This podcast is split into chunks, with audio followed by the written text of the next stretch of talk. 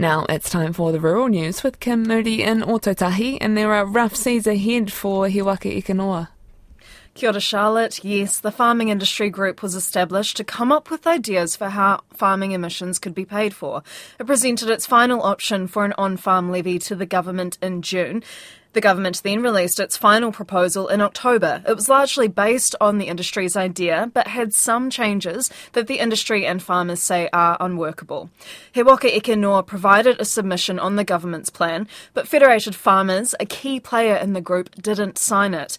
President Andrew Hoggard says Federated Farmers wanted to take a stronger stance against the government's plan.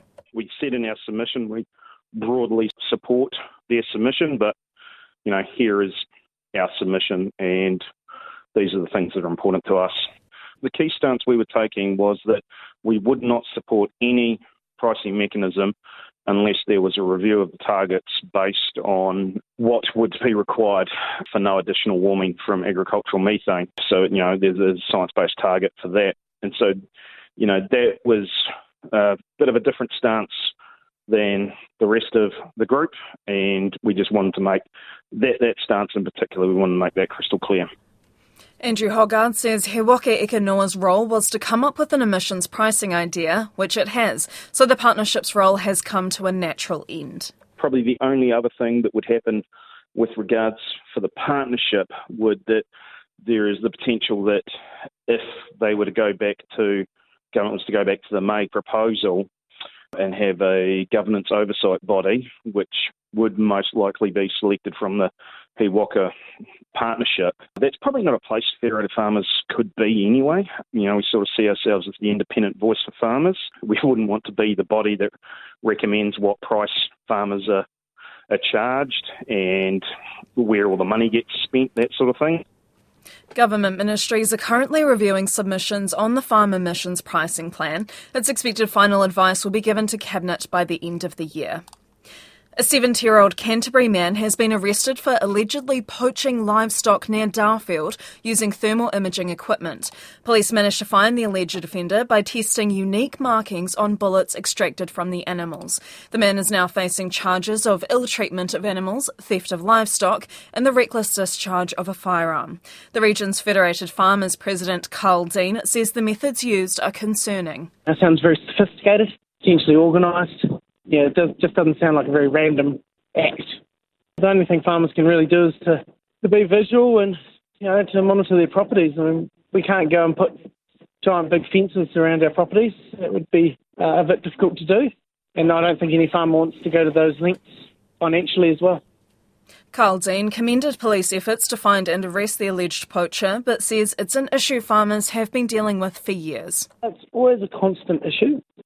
Uh, I wouldn't I wouldn't say that I've heard that it's more than normal at the moment, but normally, you know, coming into the lambs getting to weaning weight and things like that coming up that, and Christmas, it does seem to become a bit more more of an issue monthly wise, and we do unfortunately expect it to rise as the cost of living crisis continues as people put under more pressure.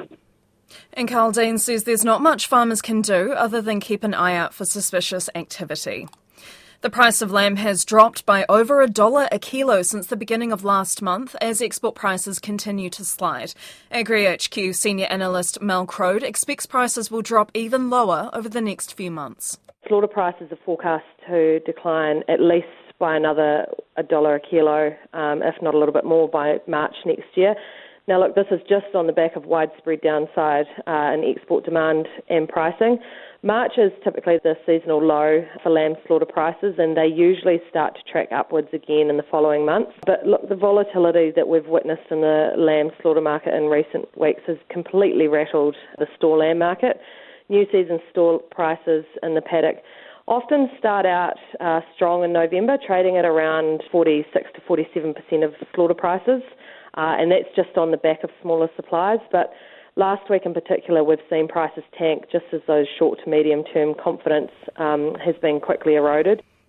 Mel Croad says it's uncertain how low lamb prices will go. Farm expenses rose 15% year on year for all farm types in September 2020, in the September 2022 quarter, the largest increase since records began in 1993. New Stats NZ figures show big hikes to rates, fertiliser and fuel prices led the way. Fuel prices alone rose 53%. Dairy farmers were the hardest hit. Their costs increased 17% year on year.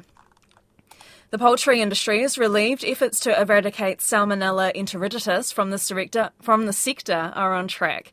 The bacteria strain, which can cause abdominal cramps, diarrhea, fever, headache, and vomiting in humans, was first found in an Auckland hatchery in March last year. Since then, 14 sites have tested positive for the strain. About 550,000 birds have been culled, and 130 people have been unwell with the bacteria. But it hasn't been detected on farms since early September and the last case detected in a human was in May. Poultry Industry Association Executive Director Michael Brooks says a lot of work has gone into getting to this point. A tremendous amount of work. As you can imagine, you're talking 140 layer farms being tested, all the meat chicken operations. There were meat chicken flocks that could not go to uh, for to customers either. So there was substantial losses suffered by the meat chicken companies. But the main goal, i.e., to protect consumers from Salmonella enteritidis, and then the next goal to try and eliminate it, we're happy with the results that we've achieved. It's been a, a long and complex process, but we've, we believe, based on the results currently, that we have achieved that. Michael Brooks says because layer farms sit under the Animal Products Act and not the Biosecurity Act, farmers were not compensated for culling birds and destroying eggs. He says work to establish how much the outbreak has cost the industry will be done in coming months. That's the Rural News. Koe purongo o te tai whenua.